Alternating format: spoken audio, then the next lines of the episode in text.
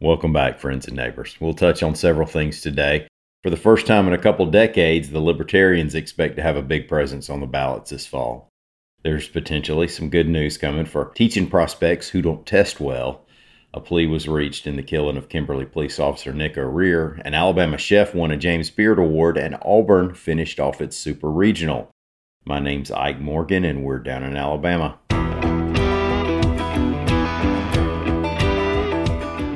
Petition campaign has given the Libertarian Party statewide ballot access in Alabama for the first time since 2002, reports AL.com's Mike Cason. See, the rule is that you have to get signatures of registered voters equal to at least 3% of the total number of people who voted in the last governor's race, which was in 2018. What that means is that the Libertarians had to have at least 51,588 signatures on the petition.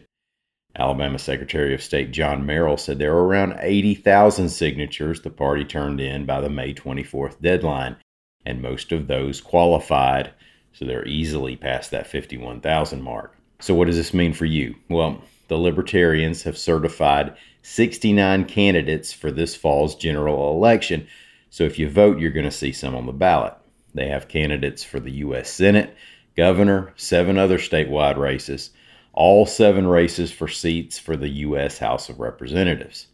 Now, additionally, there are 12 Libertarian candidates for the state Senate, 32 for the state House, and candidates in local races such as county commissions and sheriffs. However, Merrill said he's notified the party that a dozen of its candidates are disqualified because they didn't submit a statement of economic interest to the Alabama Ethics Commission. Those government rules are getting in their way already. Party Chair Gavin Goodman said they're trying to get some of those cleared up. Attention prospective teachers who don't test well. You could catch a break in getting your teacher certification thanks to a new tack that might be taken by the Alabama Board of Education, reports AL.com's Trisha Powell Crain. Given the teacher shortage that Alabama and other states have been facing, the board is considering accepting below passing scores on the Praxis Teacher Qualification Test if the teacher demonstrates a higher GPA or completion of 100 hours of high quality professional learning. Now, some parts of the state are really struggling to hire and keep teachers, and the test is a barrier for some of the prospective teachers, often by the narrowest of margins. Board member Tonya Chestnut points out that if they don't get some of those teachers into the classroom, then their role is filled by long term substitutes who often don't have any special knowledge of the class subject that they're teaching. Quote, I would rather see a person that has gone through a teacher ed program that may or may not have passed the praxis exam rather than someone that has completed high school serving as a long term substitute for the duration of the year.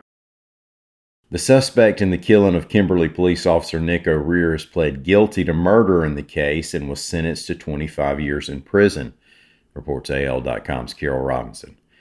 Jefferson County Chief Deputy District Attorney Joe Roberts said settling was a tough decision for prosecutors, but that the main witness wasn't considered very reliable. Preston Cheyenne Johnson had been charged with capital murder, meaning he could have faced the death penalty or life in prison. Johnson shot and killed Officer O'Rear in 2020.